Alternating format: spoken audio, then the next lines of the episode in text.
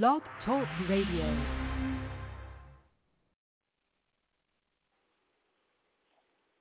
The yeah, that's the book for me. The yeah, that's the book for me.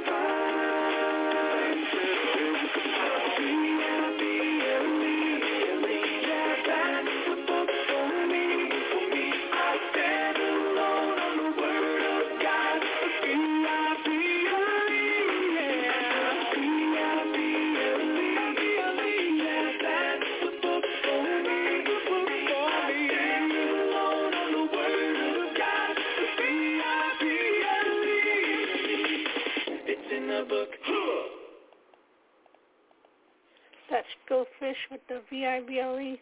This is me, Los Cantrell, here on Truth Be Told Radio. And today, the I record a show. It is Easter. I want to say Happy Easter. And now we got the lesson with the rich blessings of the gospel. The following sermon is by John MacArthur, pastor, author, and Bible teacher with Grace to You. If you have never contacted Grace to You, we want to send you a free booklet by John called Found God's Peace. It will show you the power you have as a believer to defeat worry and to experience profound peace in every circumstance. Request your free booklet by writing to peace at gty.org. That's peace at gty.org. This offer is good in North America and Europe through December 2021. And now, unleashing God's truth one verse at a time, here's Grace to You Bible teacher John MacArthur. This morning we're going to begin something that could end before the Lord comes. but then again, maybe not, since he could come any moment. And that is we're going to begin to study the book of Ephesians. It has been a long year of uh, various and sundry messages trying to help you understand what's going on around us from the biblical perspective. And I think now that we have settled a little bit into life in the church, certainly in our church, with such grateful hearts, it's time for us to do what is normal, and that is to go through a book in Scripture, and particularly in the New Testament. And we have chosen collectively the book of Ephesians. I just want to read the first three verses for you and then we'll try our best this morning to lay out an introduction for what is to come. Paul, an apostle of Christ Jesus by the will of God. To the saints who are at Ephesus and who are faithful in Christ Jesus. Grace to you and peace from God our Father and the Lord Jesus Christ. Blessed be the God and Father of our Lord Jesus Christ, who has blessed us with every spiritual blessing in the heavenlies in Christ. If I were to title this uh, message this morning, we'd just title it The Blessed. The Blessed. The idea of blessing has certainly been co-opted in the common speech of our society. People say, I'm blessed which is sort of a vernacular way of saying everything is going well. I'm experiencing comfort or I'm experiencing success or I'm uh, seeing an increase in my salary or I'm happy with my kids. Whatever it is, we, we associate being blessed with positive events or positive circumstances. It's used in a very temporal and very short-sighted way, usually abstracted or divorced from any thought of God. People say they're blessed in the same way they, they might as well say, I'm, I'm lucky, or circumstances have been kind to me by chance. We want to talk about a different kind of blessing. A blessing that is intentional that comes from heaven and that lasts forever. This is not the secular idea of being blessed. It's not the notion of those who talk about the lie of prosperity. Blessed is a useful term for people who want also to brag on their achievements and accomplishments, but at the same time seem humble. So they say, I'm blessed.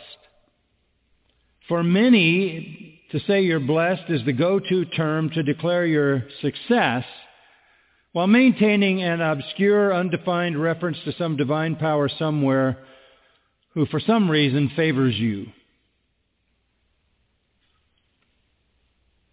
And I would admit that there is much divine favor on people in general on the world of non-believers. It's called common grace. And it is a measure of divine favor. But all of the divine favor of common grace is short-term, temporal, limited to time, and expires totally at death. Now this is not at all what the Apostle Paul is talking about when he says that we have been blessed with every spiritual blessing in the heavenlies or the heavenly places in Christ. If you look at verse 3 for just a moment, you will see blessed, blessed, blessing. Three times in one verse, Paul refers to this notion of being blessed from the root eulogeo, that's the verb form from which we get eulogy. First he says you are to bless God because he has blessed us and how with every spiritual blessing. To bless God means to speak well of him or to praise him. And why? Because he has blessed us. That is to say, he speaks well of us and does well by us, showing us favor with many blessings. So the Apostle Paul opens this letter with a call to praise. Blessed be the God and Father of our Lord Jesus Christ. That's a doxology, if you will. It's giving God glory. It's an invitation for us to join him and to bless him who has blessed us with all blessings. And the blessings with which he has blessed us are heavenly blessings. They are spiritual blessings, so they are eternal blessings. Now, before we look closely at that opening few verses, I, I want to broaden the picture a little bit. We need to pull back. What are we going to be looking at in this wonderful book of Ephesians? Well, there's a key word that appears here in this book, and it appears six times. Paul uses it in his epistles 21 times. And it's a very unusual word, so that's why I note that he uses it 21 times and six times in this letter. It is the word mystery. He uses it in chapter 1, again in chapter 3, again in chapter 5, again in chapter 6. And what we learn from that is that Ephesians is a book that reveals mysteries.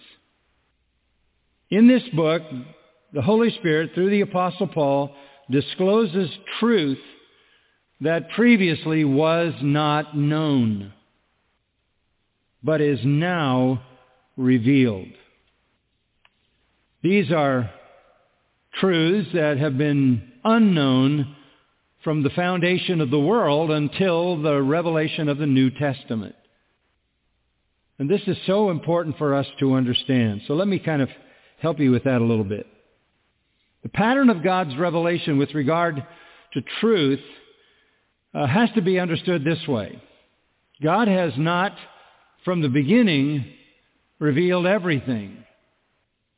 There is a progress of revelation even through the Old Testament, and there were some things completely hidden from those who lived during the Old Testament era and the 400 years between the Old and the New Testament, and were never revealed until the New Testament.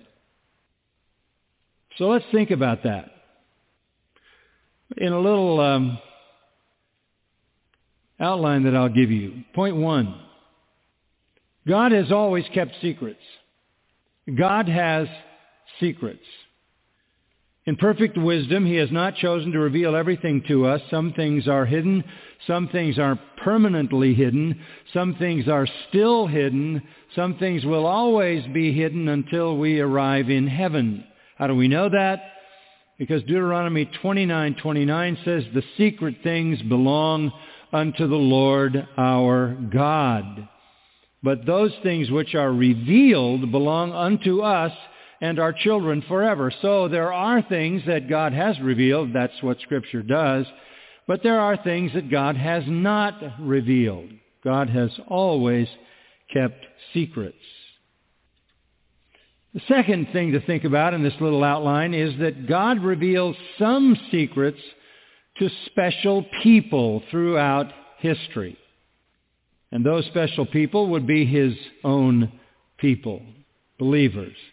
Psalm 25:14 says, "The secret of the Lord is with them that hear him, and he will show them his covenant." So God has secrets but he reveals those secrets through all of redemptive history and all of revelatory history to certain people, namely those who hear him and those who are part of his covenant. Proverbs 3.32 says it another way.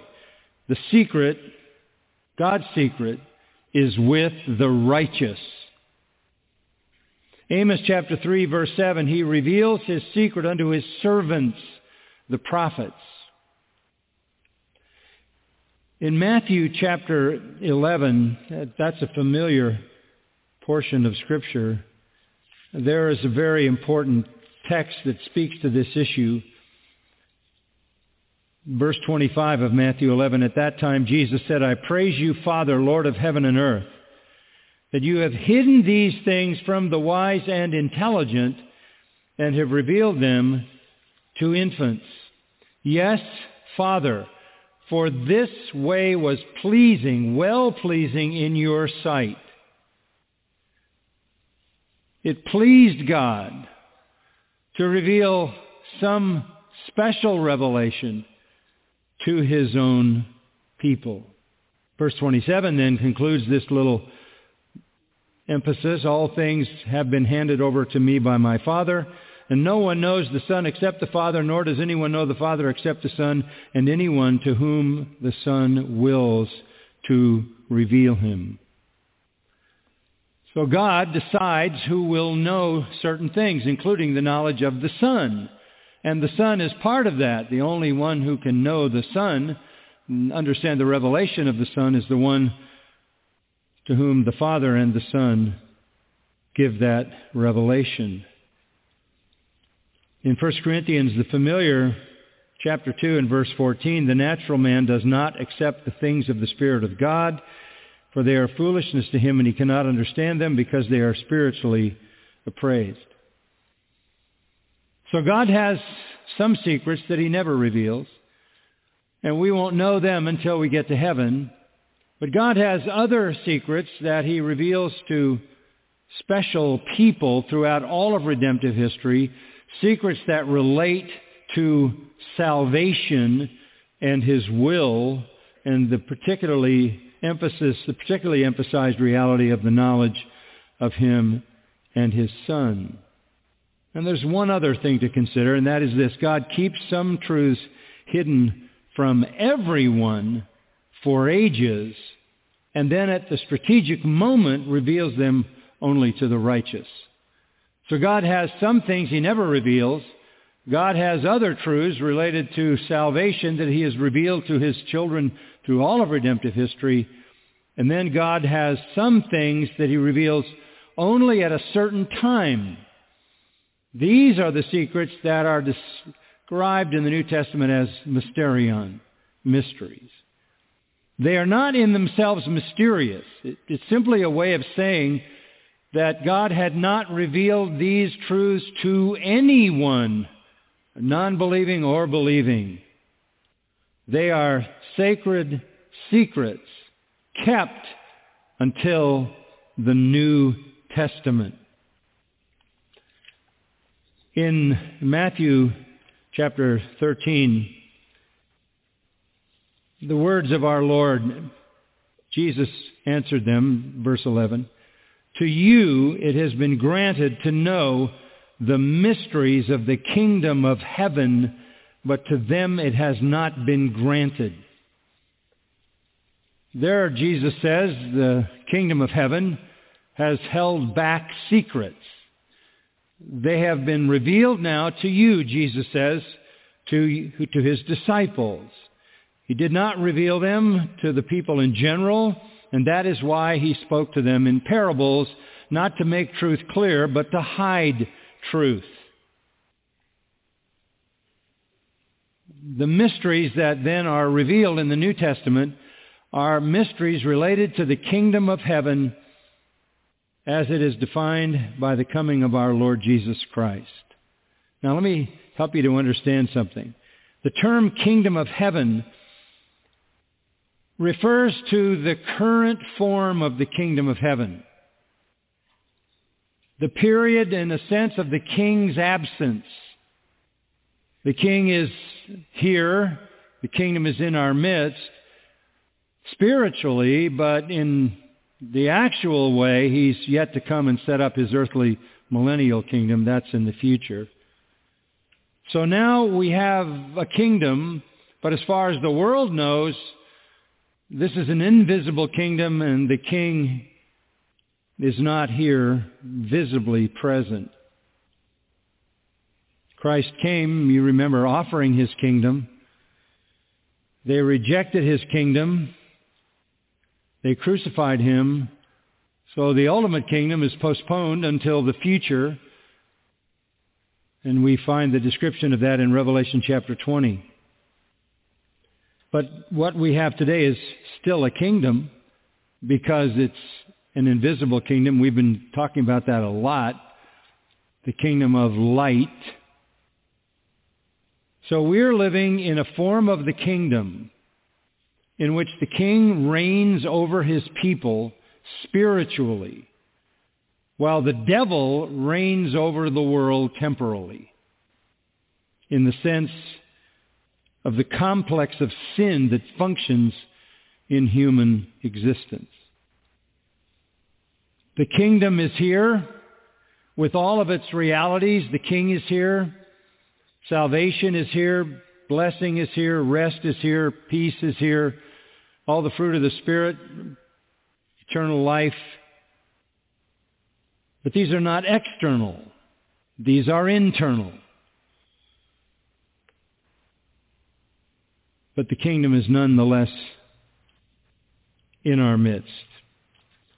At the end of Romans, in chapter 16, verse 25, Now to him who is able to establish you according to my gospel and the preaching of Jesus Christ, according to the revelation of the mystery which has been kept secret for long ages past, but now is manifested, and by the scriptures of the prophets, according to the commandment of the eternal God, has been made known to all the nations, leading to obedience of faith. So what is the mystery? It's essentially the mystery of the gospel. It's the mystery that leads to obedience of faith. That mystery is a secret prior to the coming of Christ. Only since he has come and the New Testament has been revealed do we have the full understanding of the gospel mystery. Let me break that out a little bit for you. There are a number of mysteries mentioned in the New Testament, particularly in the writing of Paul. And let me just give you ten of them, and we'll land on the tenth one for the purpose of looking at Ephesians more directly. There is the mystery of the incarnate God. And when I say mystery, I'm not just using the word. That is the word that is used in Scripture. There is the mystery of the incarnate God, which is to say that in the past, that was not revealed, that God would come and be incarnate. Colossians 2.2 talks about the true knowledge of God's mystery, that is Christ himself, in whom are hidden all the treasures of wisdom and knowledge. And then verse 9, in him all the fullness of deity dwells in bodily form. That's the mystery of the incarnate God. The Old Testament did not make that clear. There were allusions to that. But there was not clarity such as in John 1.14, the Word became flesh and dwelt among us. So there's the mystery of the incarnate God, that, which is essential part of the gospel. And then secondly, there's the mystery of the indwelling Christ. If you back up a little in Colossians 1 to verse 26 and 27, the mystery which had been hidden from the past ages and generations, which what is what defines a mystery, has now been manifested to his saints to whom God willed to make known what is the riches of the glory of this mystery among the Gentiles, which is Christ in you, the hope of glory. The Old Testament didn't see God becoming a man clearly. The Old Testament didn't see God taking up residence in the life of believers the Messiah living in his people. There is the mystery of lawlessness also, which is to say that there will be a level of lawlessness that will come in this part of redemptive history that was unknown in the Old Testament. There's the mystery of Babylon in Revelation chapter 17, the mystery of lawlessness, 2 Thessalonians 2. The mystery Babylon is the picture of the final form of the world economic system when the Lord returns. There's the mystery of the rapture, 1 Corinthians 15, 51 and 52. We show you a mystery. We will not all sleep. We will be raptured, caught up to meet the Lord. But with regard to the gospel, There's also the I should mention the mystery of the unbelief of Israel, Romans 11:25. That's a mystery. Nobody in the Old Testament believed um, saw any indication that the Messiah would come and Israel would not believe. So there are a number of mysteries, but regarding the gospel, and that's what I want to focus on, there is the mystery of the incarnate God. God becomes man. The mystery of the indwelling Christ, that God-man takes up residence in the life of his people. If you look at Ephesians chapter 1, verse 9, he made known to us the mystery of his will, according to his kind intention which he purposed in him, with a view to an administration suitable to the fullness of the times, that is, the summing up of all things in Christ, things in the heavens and things on the earth. We could call this the mystery of his will, as verse 9 says. And that is the mystery that God is going to wrap up everything in the end in Christ and for his glory. In Ephesians chapter 5, verse 31, and I'm just giving you these specific things, I'll pull them together in a minute.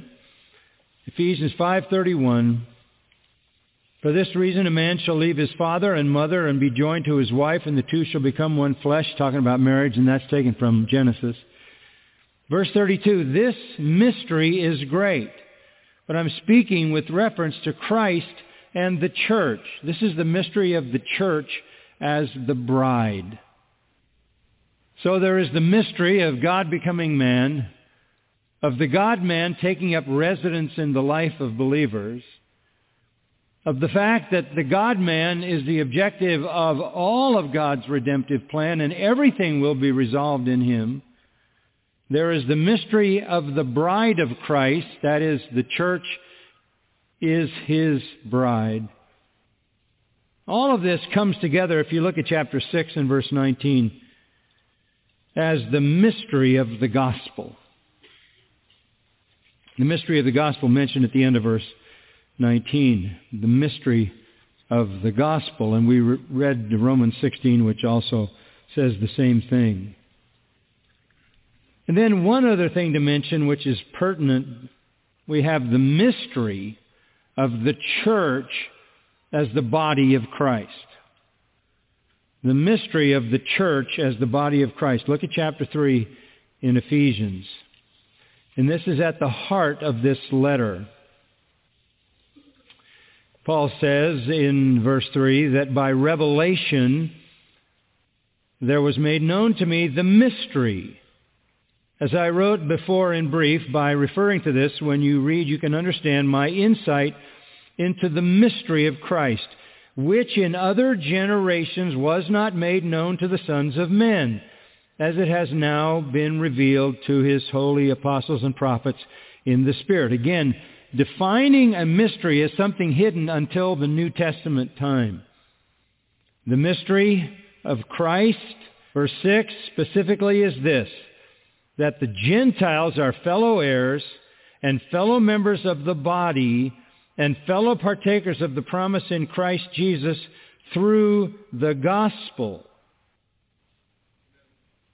This is the mystery of the church as a body made up of Jew and Gentile. All of this New Testament revelation not given in the Old Testament regarding the church defines the church. The incarnate God becomes the indwelling Christ through belief in the gospel.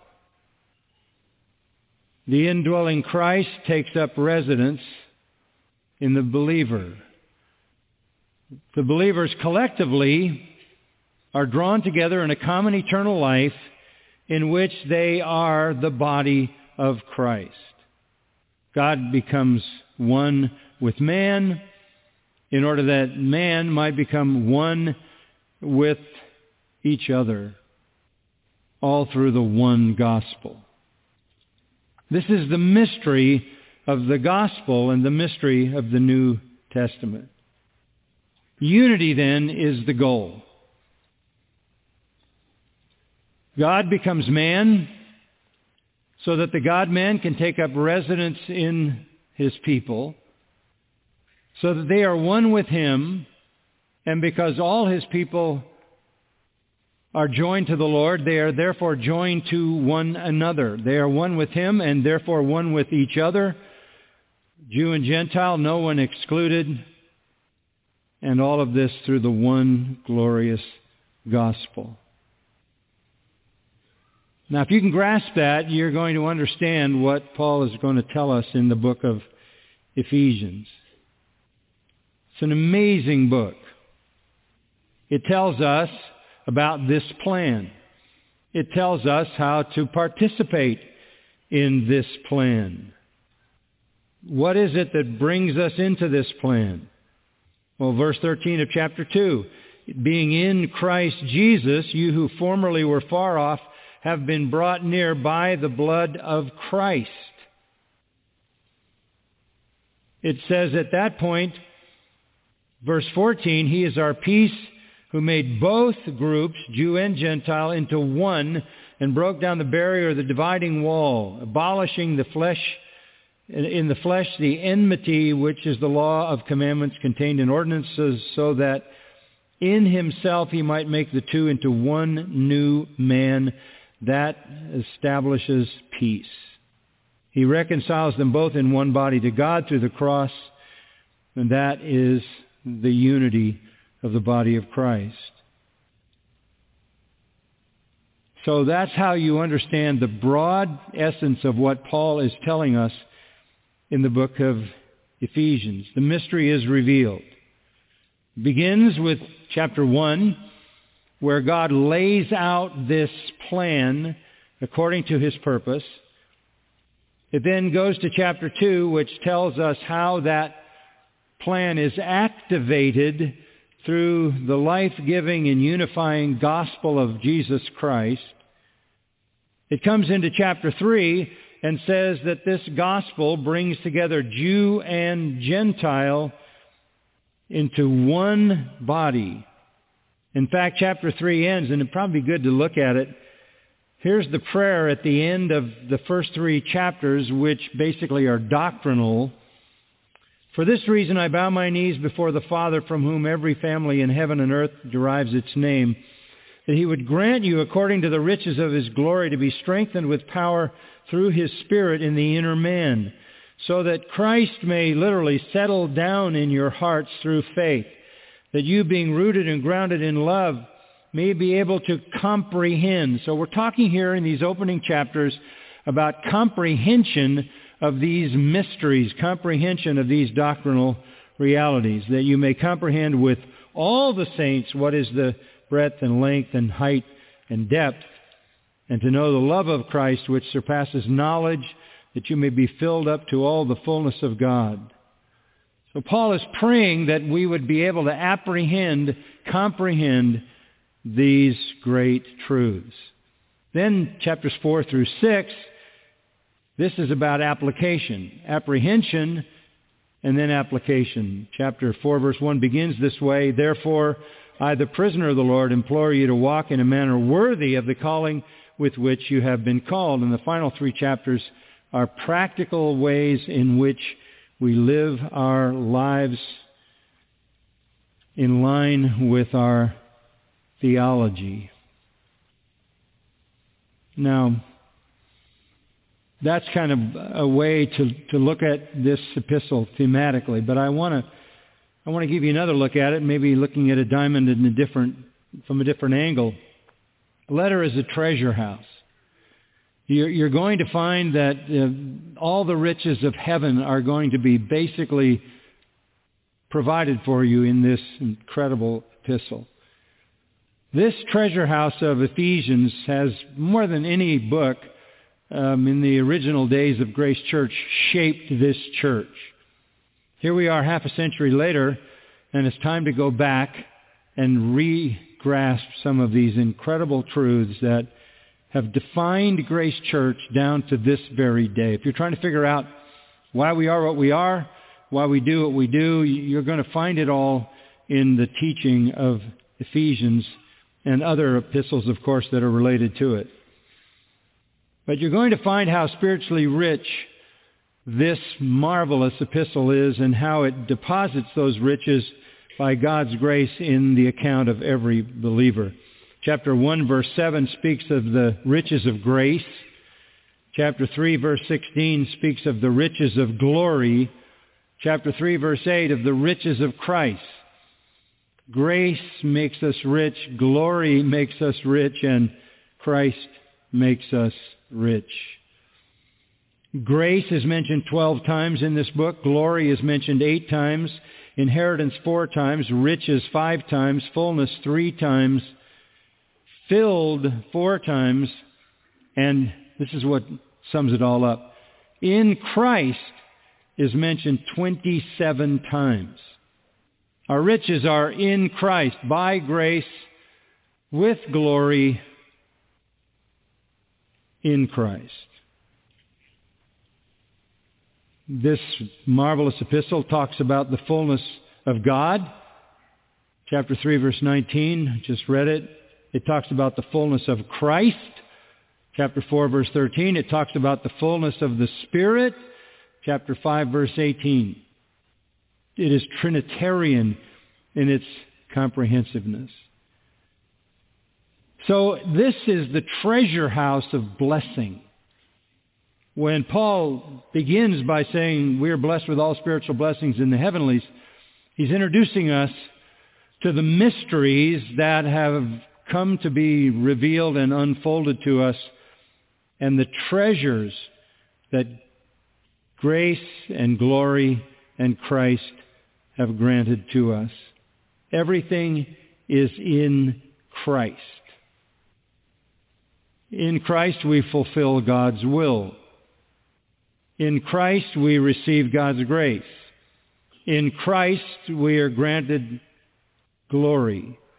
In Christ is power. In Christ is love. In Christ is the fulfillment of God's good pleasure. In Christ, God's purpose comes to fruition.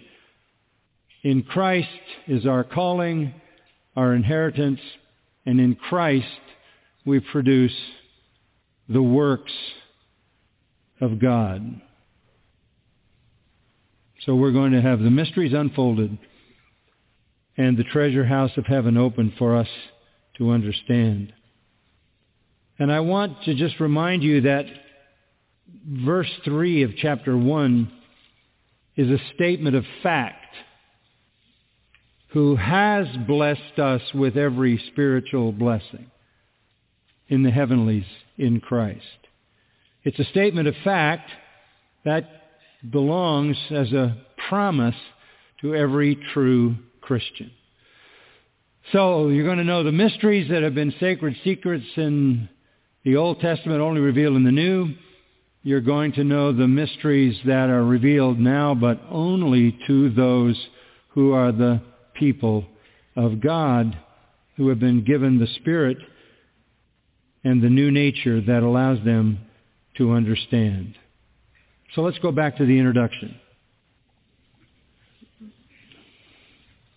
And let's just take a look at familiar words and help you to sort of set the foundation. Paul, an apostle of Christ Jesus by the will of God. And we all know the story of Paul. I'm not going to go over all of that. If you want to hear a treatment of Paul, you can listen to the first sermon in the series on Romans because the first sermon I preached was just a biographical look at Paul. Paul was Saul, according to the seventh chapter of Acts. He was of the tribe of Benjamin, according to Philippians. He was a fastidious Pharisee. He was a leader of the Jewish anti-Christian movement, according to Acts 9 and also Galatians 1. He was converted to Christ on the Damascus Road, Acts 9.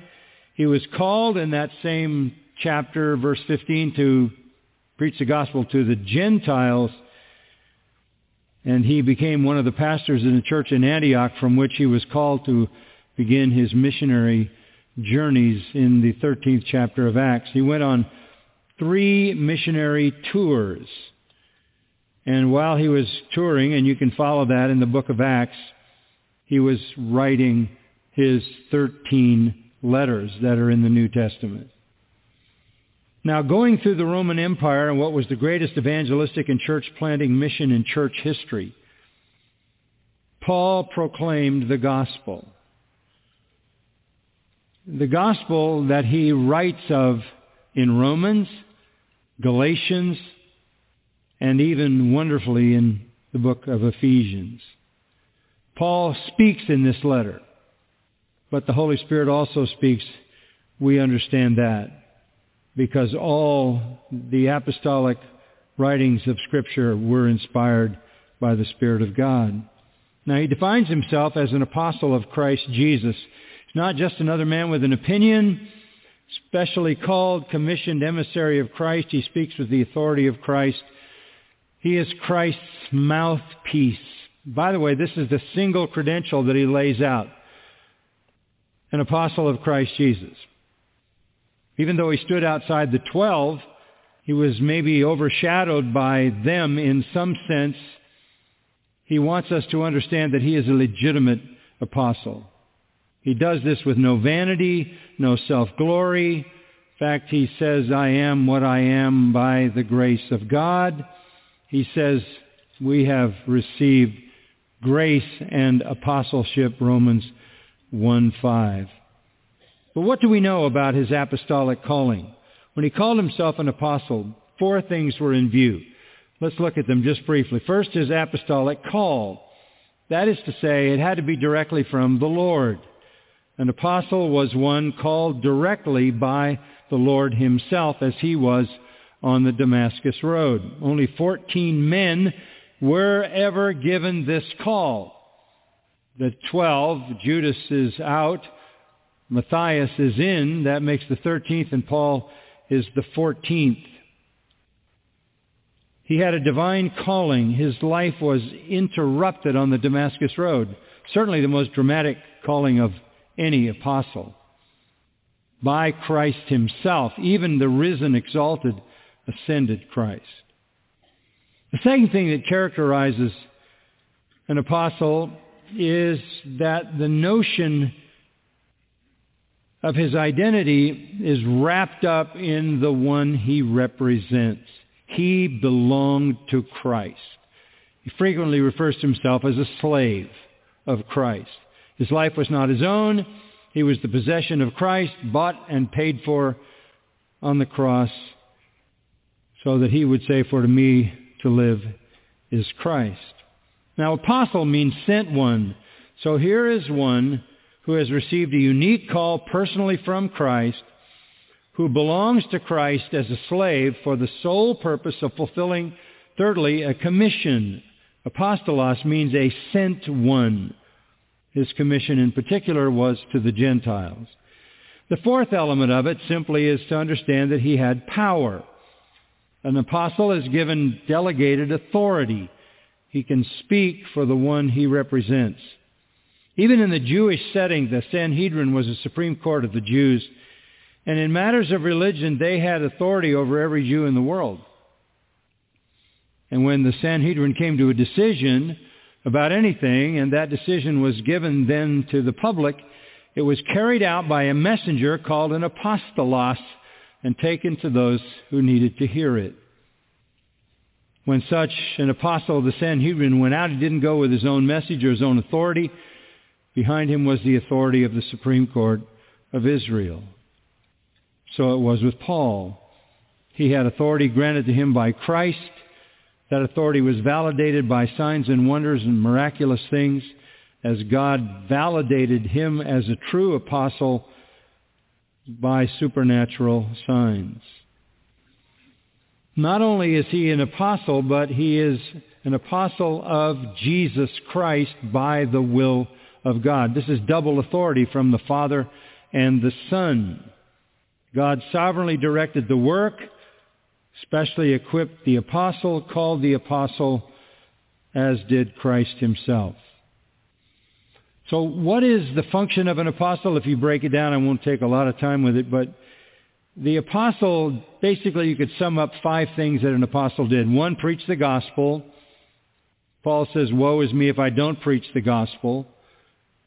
Secondly, teach and pray, if you borrow the language from Acts 6.4, where the apostle said, we'll give ourselves to the ministry of prayer and the word, and you'll have to put somebody else over the business. Do miracles, 2 Corinthians 12.12, the signs of an apostle. Acts 14.23, build leaders, and then write Scripture. Write Scripture. Preach the gospel. Teach the truth. Pray. Do miracles. Multiply leaders. And write down Scripture. Paul was one of those. In fact, he was the last, and maybe we would say the most influential of all the apostles. So that's just an introduction from the start of verse 1. Now let's talk about the blessed, okay? Let's talk about the blessed for the few minutes that we have left. I think that clock's on daylight saving time. Maybe not. To the saints, here are the blessed. To the saints who are at Ephesus and who are faithful in Christ Jesus. Grace to you and peace from God our Father and the Lord Jesus Christ. This identifies the blessed. At Ephesus. Though this letter is directed to the Ephesians, and I think that's legitimately to whom Paul wrote it, there are no personal aspects in this letter. There are no references to local people or local events or local issues in this church. And in some ancient manuscripts, there's a blank where it says who are at Ephesus, who are at blank. Where, where did such manuscripts come from and why did that occur? We can't be certain, but many scholars believe that this was such a general letter that it was circulated to all the churches, not only in Ephesus and close by, but all through Asia Minor, the seven churches that are listed in the book of Revelation, chapter 2 and 3. In Colossians, in fact, Paul refers to a letter from Laodicea some feel this might be that letter. We can't know that. But nonetheless, in some ancient manuscripts, there's a blank there so that any church could fill its own name in and it would be appropriate to them. It could just as well say in that blank to the saints who are at Grace Community Church. In other words, God probably designed it to go to Ephesus, but it was made available to all who would benefit from it, and that would be the whole church. It's written from Rome. Paul is a prisoner during his third missionary tour. It's carried by Tychicus and Onesimus along with uh, Colossians and Philemon to the churches and to Philemon. So then comes the designation of who are the blessed, okay? who are faithful saints. Saints who are faithful, holy ones, hagioi. Not plaster saints, not stained glass saints, not canonized Roman Catholics, but those who are saints by justification, those who have been declared righteous. And by the way, Nine times in this brief letter, Paul refers to the believers as saints. And what this emphasizes is that they are before God righteous. But more than that, having been justified, they are therefore in the process of being sanctified. I was asked while I was gone this week two or three times, can someone be saved and not at all manifest any righteousness? And the answer is, of course not. You might as well ask the question, can someone be unsaved and not manifest sin? Because whatever your nature is, is going to be obvious in your behavior. When he calls us saints, he is talking about our justification, but he also sums it up in our sanctification as well. And to show you that, 1 Corinthians chapter 1, and you might say of all the people who didn't act saintly, the Corinthians probably headed the list. But listen to how he begins 1 Corinthians. Paul called as an apostle of Jesus Christ by the will of God, and Sosthenes our brother, to the church of God which is at Corinth, that's the whole church at Corinth, to those who have been sanctified in Christ Jesus, saints by calling. If you're a saint, you're not only justified, you're in the process of being sanctified. And the Corinthians seem like some of the least sanctified saints, and yet that is how Paul describes them. Listen to Hebrews 2.11.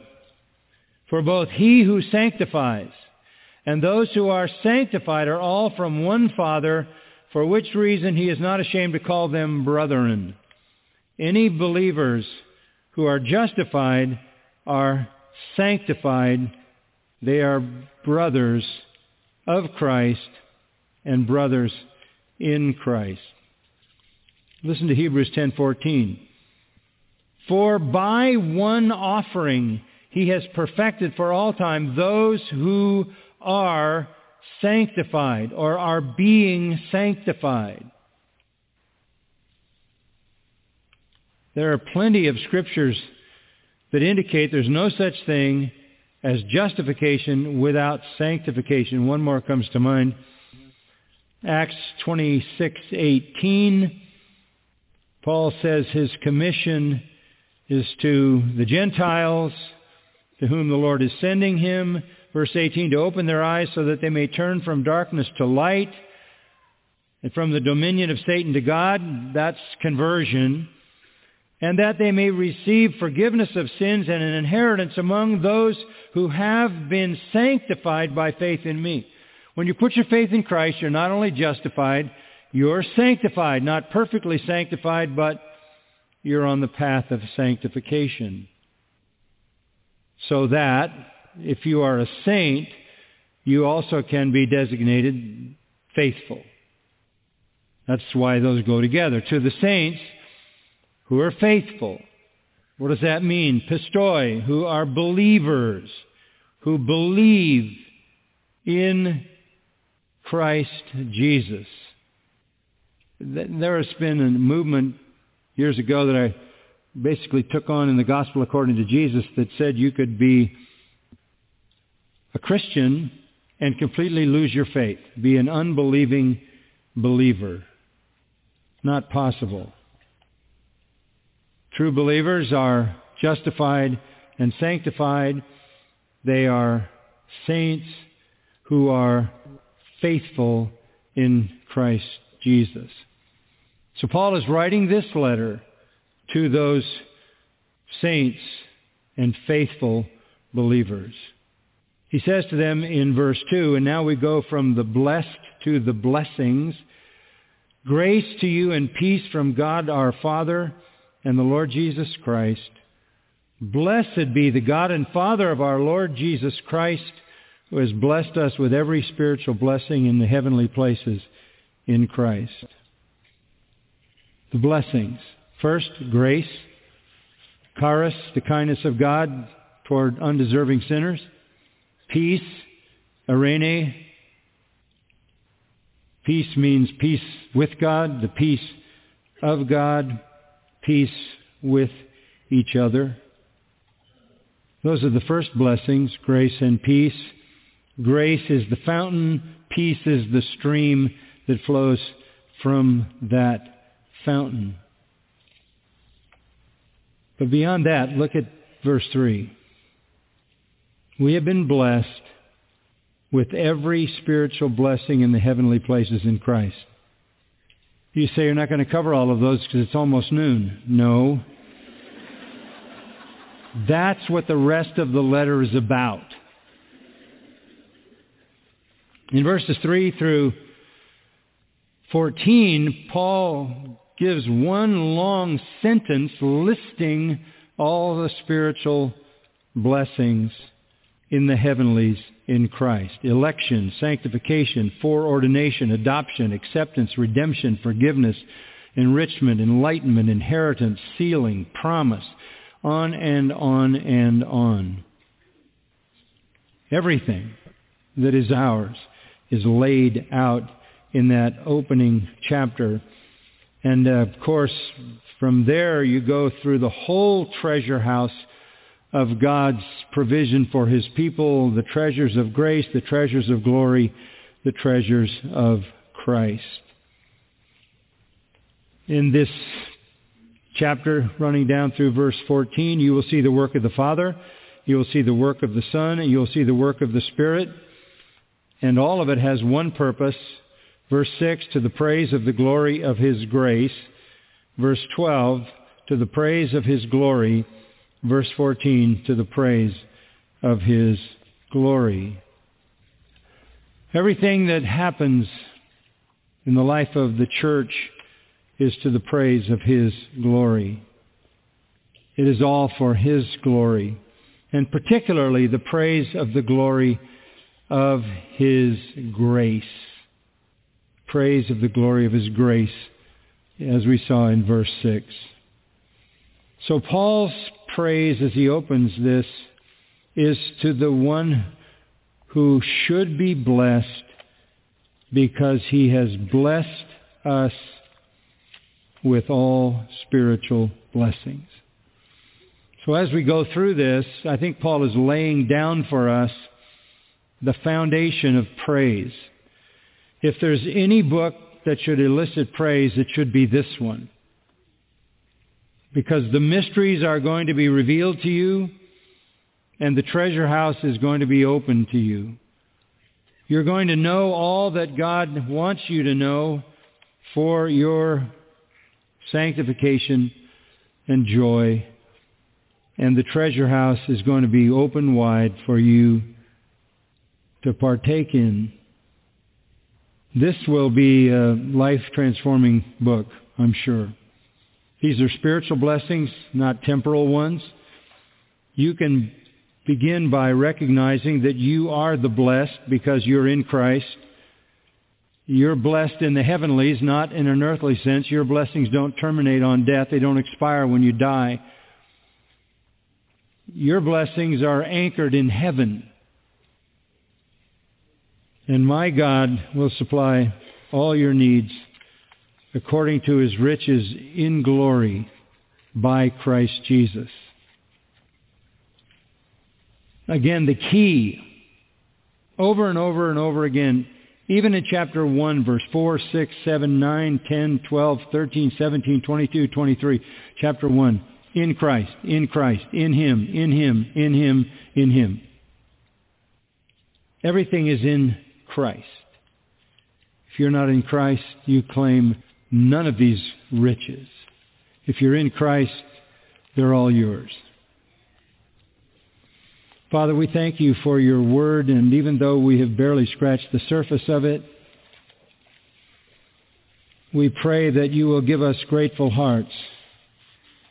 Many of the things we're going to learn in the weeks to come, we already know, but refresh them to us and may they elicit worship. May we do what Paul did in verse 3. Bless the God and Father of our Lord Jesus Christ for all the blessings he has granted to us. That is what worship is, to offer blessing to the one who blessed us out of his grace and glory and through his Son. We thank you for what you have done for us even this morning. The refreshing reality of fellowship, the joy of worship, the sweet communion of prayer, collective prayer together hearing again the magnificent truths of your word, Seal all these things to our hearts. May we dwell in the heavenlies where our blessings lie. Touch lightly in this earth. And may we live as your children, manifestly so, so that others can see Christ in us. We are in him. He is in us. May that be manifest to those around us. Make us a people of praise, thanksgiving, who ever and always bless your name. We ask these things in your Son's name. Amen. You've been listening to John MacArthur, Bible teacher with Grace to You. For free access to all of John's lessons and a listing of study Bibles and books available for sale, visit Grace to You's website at gty.org. John MacArthur and Grace to You reserve all copyright protection under applicable law. Our copyright policy is available at gty.org, and it includes instructions for and limitations on duplicating this digital file. Only two types of humans. This is Ken Ham, editor of the popular series of children's books, The Answers Books for Kids. When I speak to children about a biblical view of history, I teach them that God created only two types of humans, man and woman, male and female. You know, I never had to emphasize this until recently. The culture is changing at such a rapid pace, it's vital that we teach our children there aren't 70 or more genders. There are two, male and female. We must teach kids their feelings don't determine truth that their identity isn't whatever their sinful flesh desires. God determines truth and he has given us our identity as male and female made in his image. Yes, some will struggle with this. They need the eternal hope of the gospel and other truths from God's word. Find more answers when you visit our website at AnswersRadio.com. Be equipped and encouraged by going to AnswersRadio.com. That's AnswersRadio.com. Yeah. He made us all, y'all. Yeah, God made us all, yo. God made me and you. Sing, children. So we all have Yeah.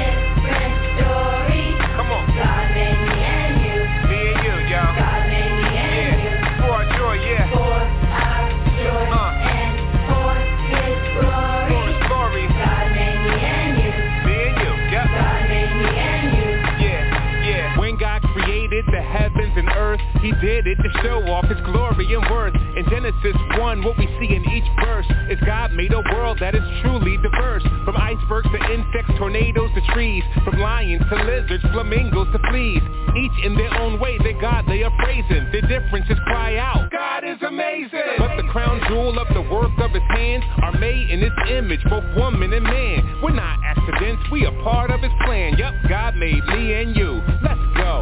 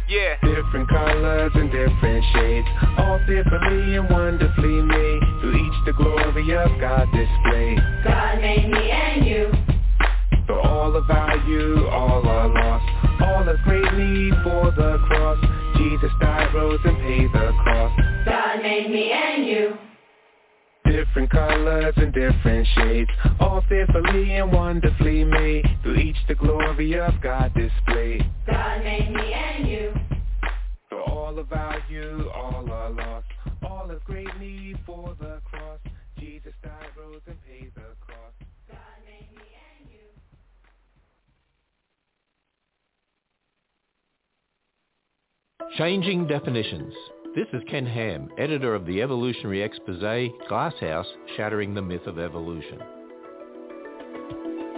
Last year, Oxford changed the dictionary definition of male and female to be more inclusive of those who identify as LGBT. Other dictionaries have updated the meaning of the word there to include it as a gender-neutral pronoun. See, the culture and our language are changing. You know, truth changes for our culture all the time, but God's word doesn't change. The book of Isaiah says that the grass withers, flowers fade, but the word of God stands forever. Dictionaries may change definitions for male and female, but they don't define truth. God and his word determine truth. And God's word is clear. There are two sexes, male and female. There's much more to discover when you visit AnswersRadio.com and check out our streaming platform, Answers.tv, with thousands of videos at AnswersRadio.com. is prayer. Prayer is offering up our desires to God for things agreeable to him.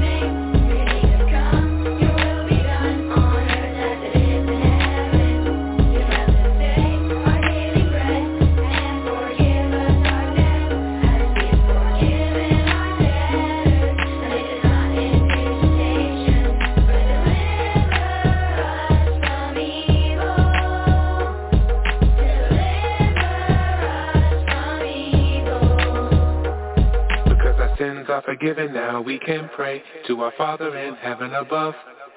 We can come to our God at any time of the day and he'll receive us. So great is love. He wants us to talk to him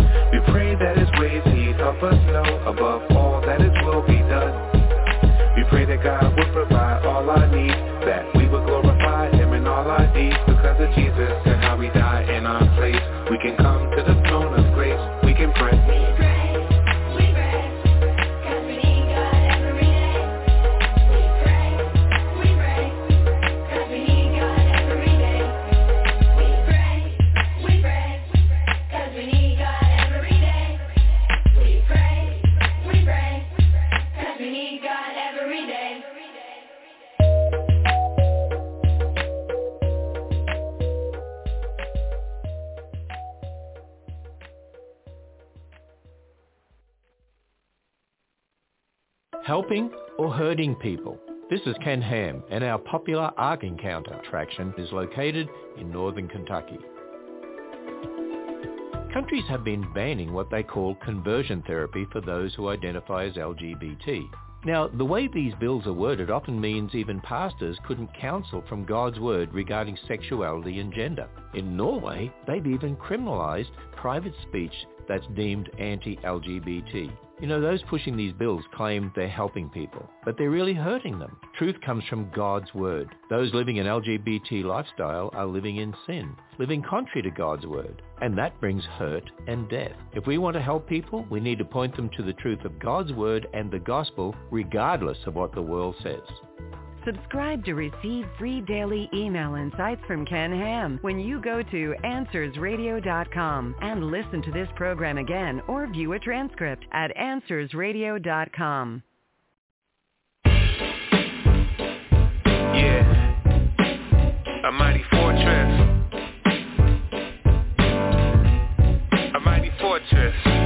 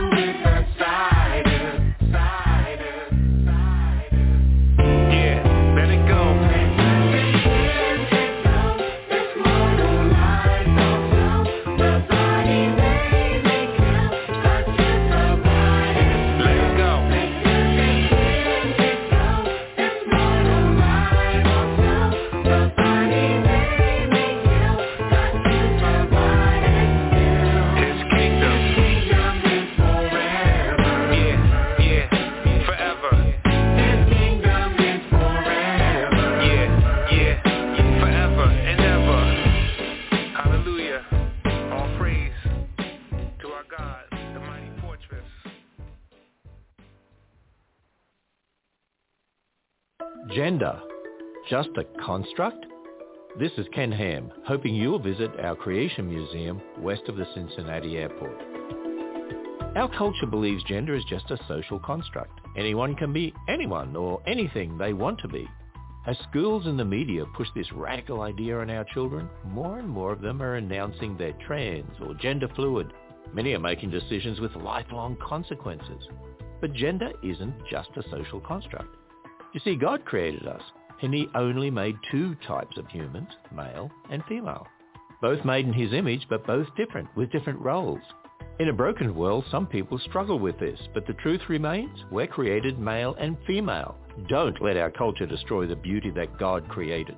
Plan your visit to the Ark Encounter when you go to our website at AnswersRadio.com and listen to this program again or view a complete transcript at AnswersRadio.com. Our Father who art in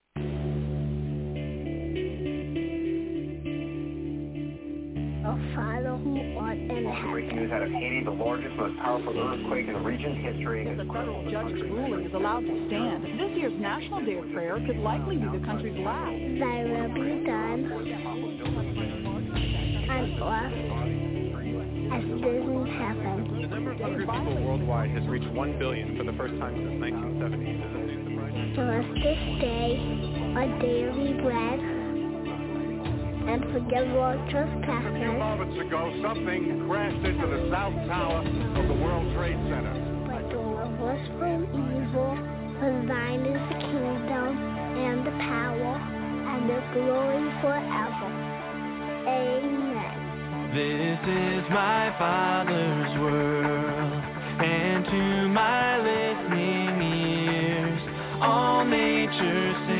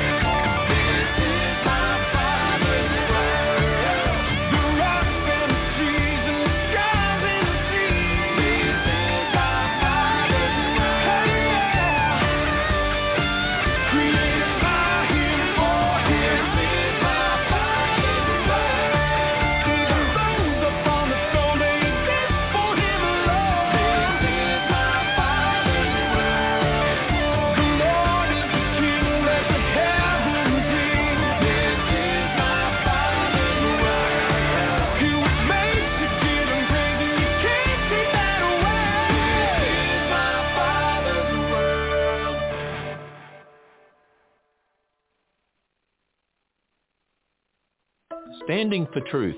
This is Ken Ham, publisher of the award-winning family magazine Answers, including a version for kids. If America continues to go the way of the rest of the West, it will soon be illegal to share biblical truth regarding marriage, gender, and sexuality. So what should we as Christians do when this happens? Well, our charge from God has not changed. We're to be salt and light and make disciples. We're to contend for the faith and do the King's business until he returns. We must remember that real people are broken and hurting, but they don't need the counterfeits our culture offers. They need the truth of God's word and the gospel. So for the sake of the glory of God and the good of those who are made in his image, don't be silent. Speak boldly, obeying God rather than men. Discover more truths from God's Word when you visit us at AnswersRadio.com and check out our video streaming platform Answers.tv when you go to AnswersRadio.com.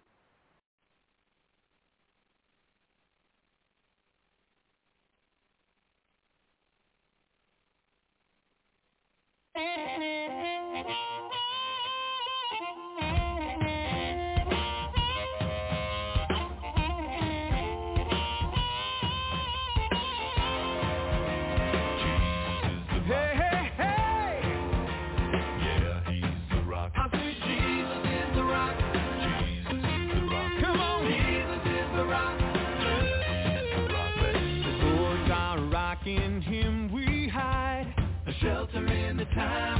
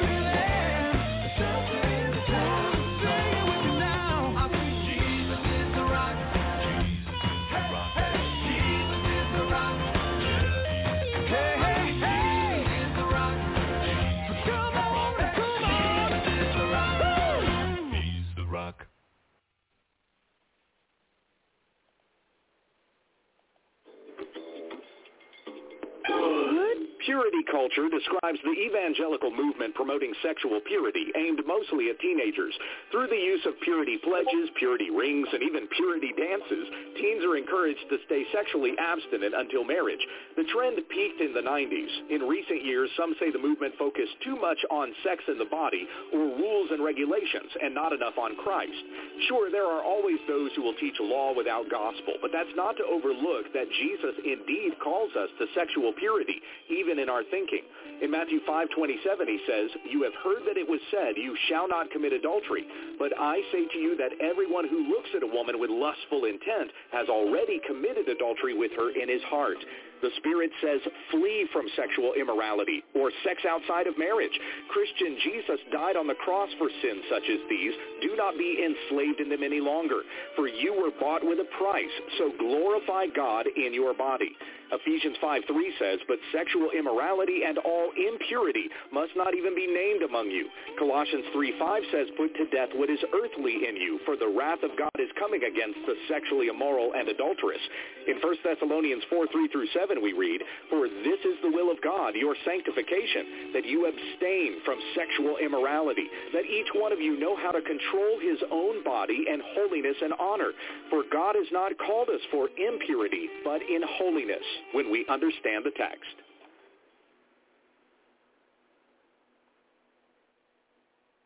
That is WWUTT, also when we understand text, and you can find them on YouTube, WWUTT, and then also on their website, www.utt.com.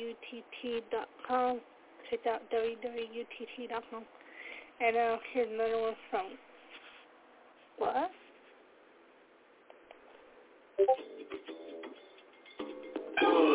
In 1 Corinthians 15, 3 through 4, the Apostle Paul proclaimed that Christ died for our sins in accordance with the Scriptures, that he was buried, that he was raised on the third day in accordance with the Scriptures. Yet some objected and said there is no resurrection of the dead. On Good Friday, Professor Alice Roberts of the University of Birmingham said, just a little reminder today, dead people don't come back to life. The Reverend N.T. Wright, Bishop of Durham, affirms Christ's resurrection, but has taught you don't need to believe it to be a Christian. I have friends who I am quite sure are Christians, he says, who do not believe in the bodily resurrection. The Reverend Martin Luther King Jr. did not believe Jesus rose from the dead, nor did he believe that Christ's death on the cross was even necessary. And he preached this in a sermon in a church on Easter Sunday. Paul went on to say, if there is no resurrection of the dead, then not even Christ has been raised. And if Christ has not been raised, your faith is futile, and you are still in your sins. But in fact, Christ has been raised from the dead. This is a prophesied, witnessed, and documented historical fact and an essential doctrine of our Christian faith. Romans 10:9 says, If you confess with your mouth that Jesus is Lord and believe in your heart that God raised him from the dead, you will be saved. For all who believe, your sins are forgiven, and you too will rise again when we understand the text. Hey, I'm John, and I went on a road trip to find answers to some of life's biggest questions. Join me on the road trip to truth. Truth, it doesn't exist, in my opinion. Doesn't matter what somebody else thinks. No certainty. Everything is subjective.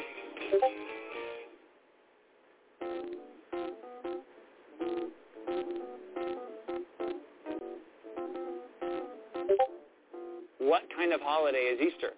Does it really have anything to do with plastic eggs or Easter bunnies? Is there more to this holiday? Or is it just empty fun? What is Easter? Pretty sure it's a Christian holiday celebrating a saint or some passing.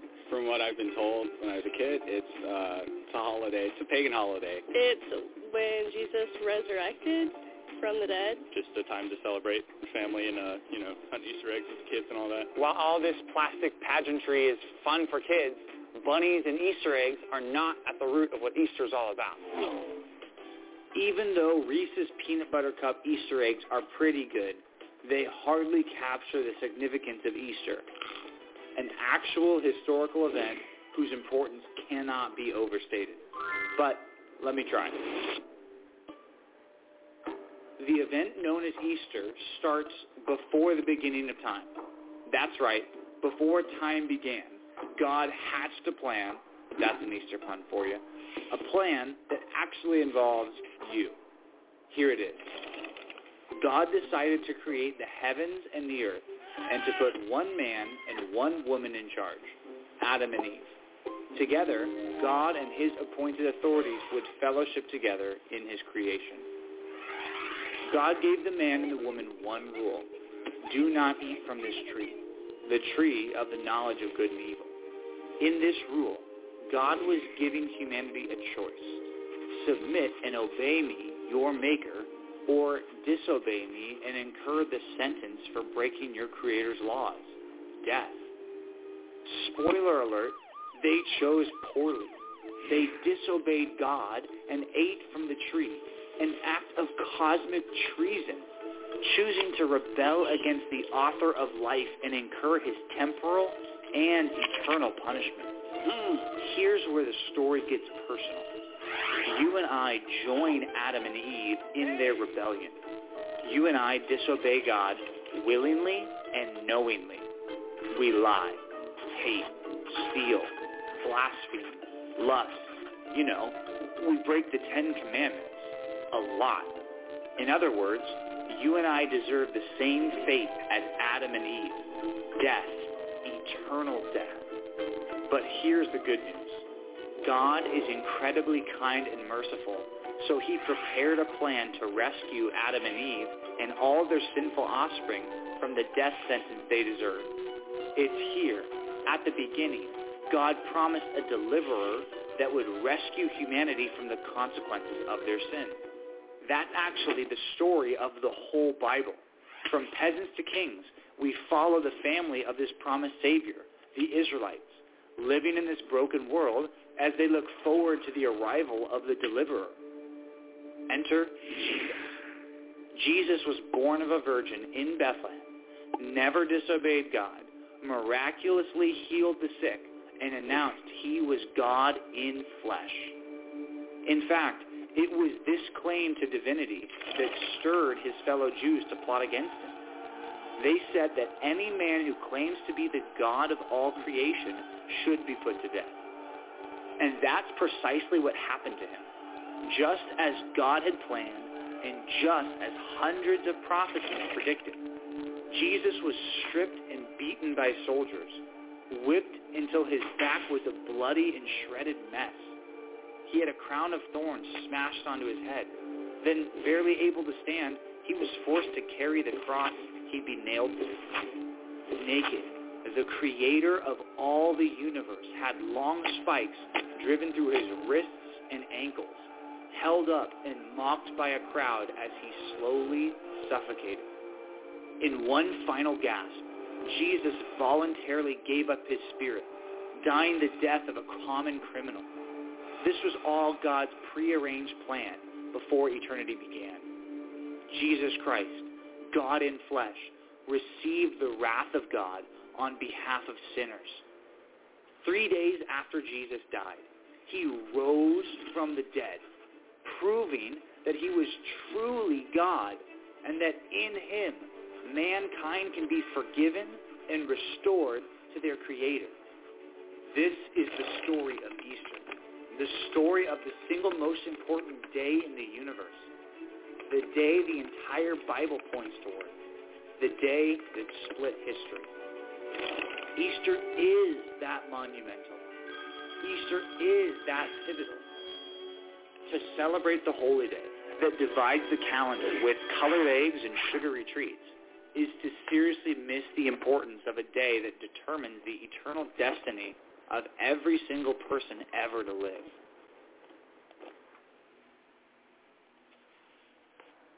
That was from Wretched. You checked out on Wretched called Diary of Black Museum. Commercialization of Easter. Uh, check that out, like I wretched.org or their YouTube page, Wretched, W-R-E-T-C-H-E-D. And now a song.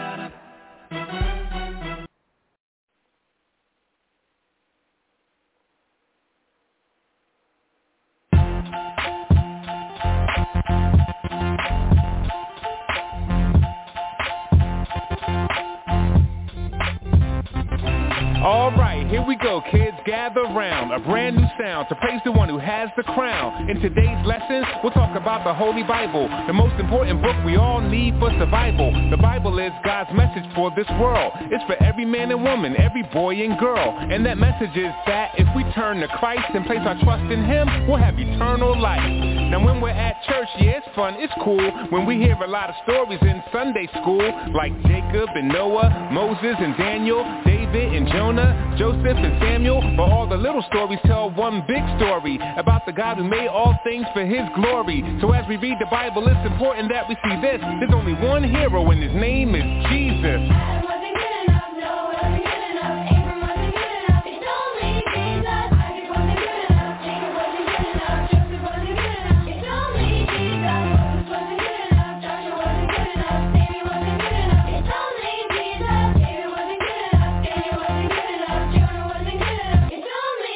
In the story of the Bible, where should we begin? When God made the whole wide world just by speaking. By his great might, he said, let there be light.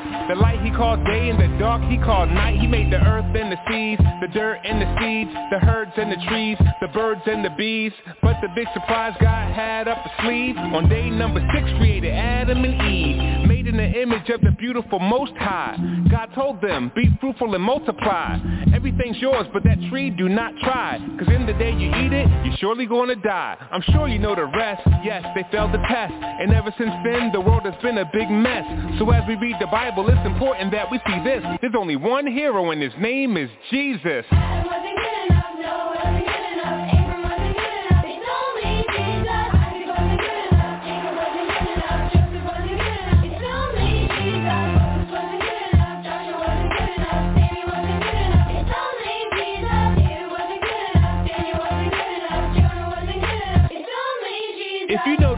We God's word today, the greatest saints had their flaws on full display. And it was written down for us in order that we may recognize that Christ is the only way. Adam ate forbidden fruit and lost his life. Abraham got scared and lied about his wife. Sarah laughed to herself when she heard God's promise. Rebecca encouraged her son to be dishonest. Aaron used craft to make a golden calf. Moses got mad, struck the rock with a staff. David sinned greatly, even lost his baby. And Jacob, he was just all around shady. The point is not to make light of our flaws, but to show that every one of us needs the cross. So as we read the Bible, it's important that we see this. There's only one hero and his name is Jesus.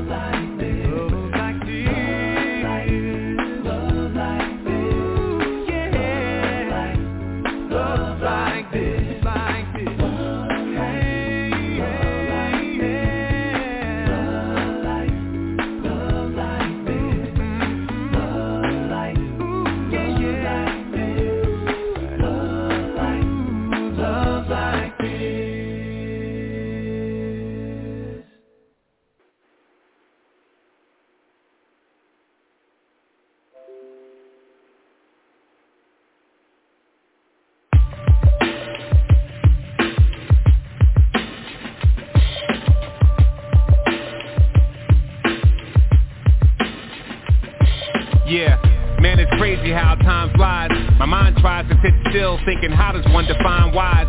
Feels like yesterday I was a newcomer, fresh in the game, ready to make the truth thunder. But as the beat plays, they lose wonder. After a few summers, the band's ready for a new drummer.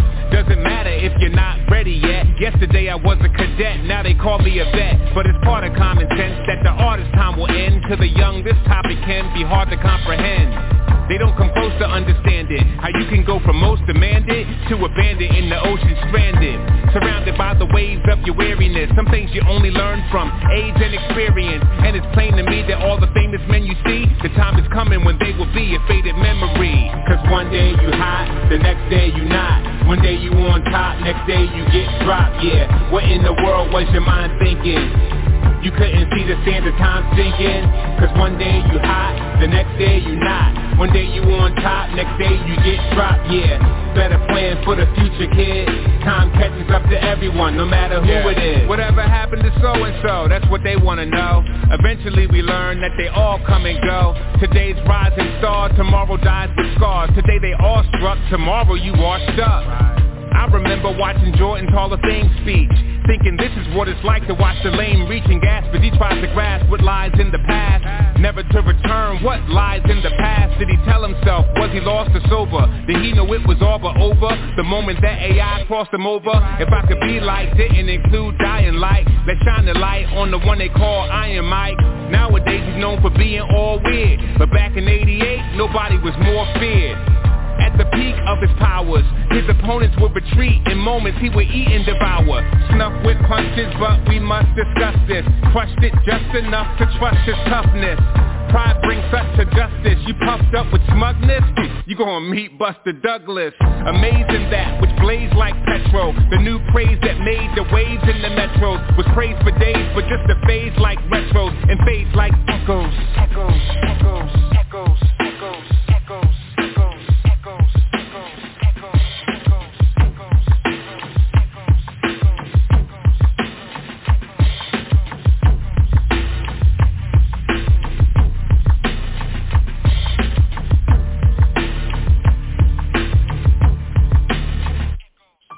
Cause one day you hot, the next day you not. One day you on top, next day you get dropped, yeah. What in the world was your mind thinking? You couldn't see the sands of time sinking. Cause one day you hot, the next day you not One day you on top, next day you get dropped, yeah. Better plan for the future, kid. Time catches up to everyone, no matter who it is. What I'm speaking on is seriously welcomed by the few.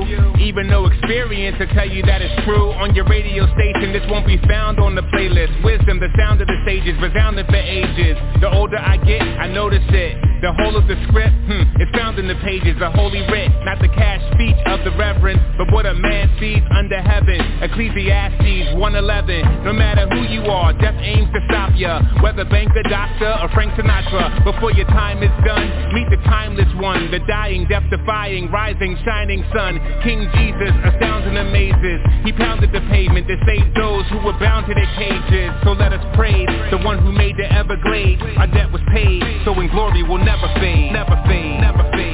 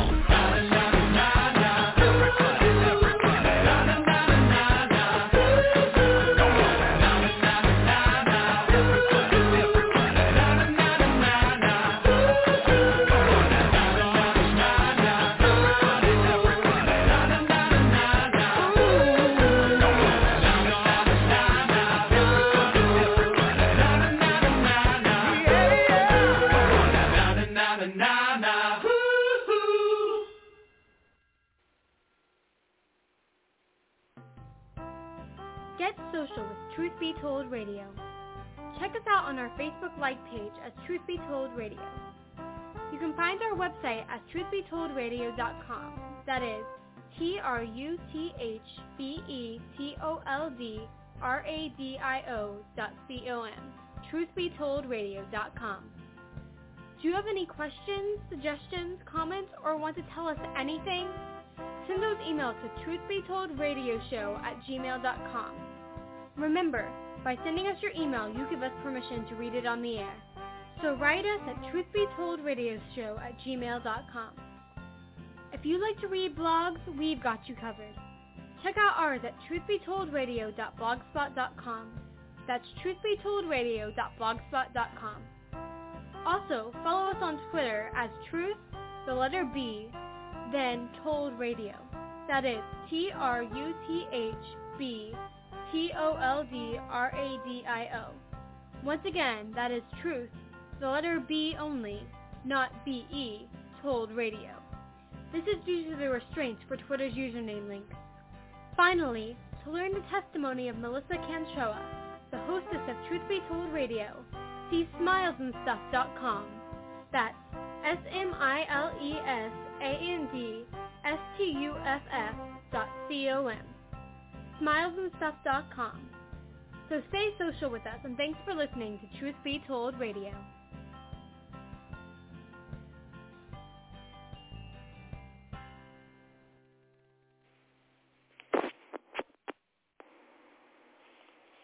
That's all I got for Truth Be Told Radio. Gonna go out with Yancy and Friends and the B-I-B-L-E. Bye for now.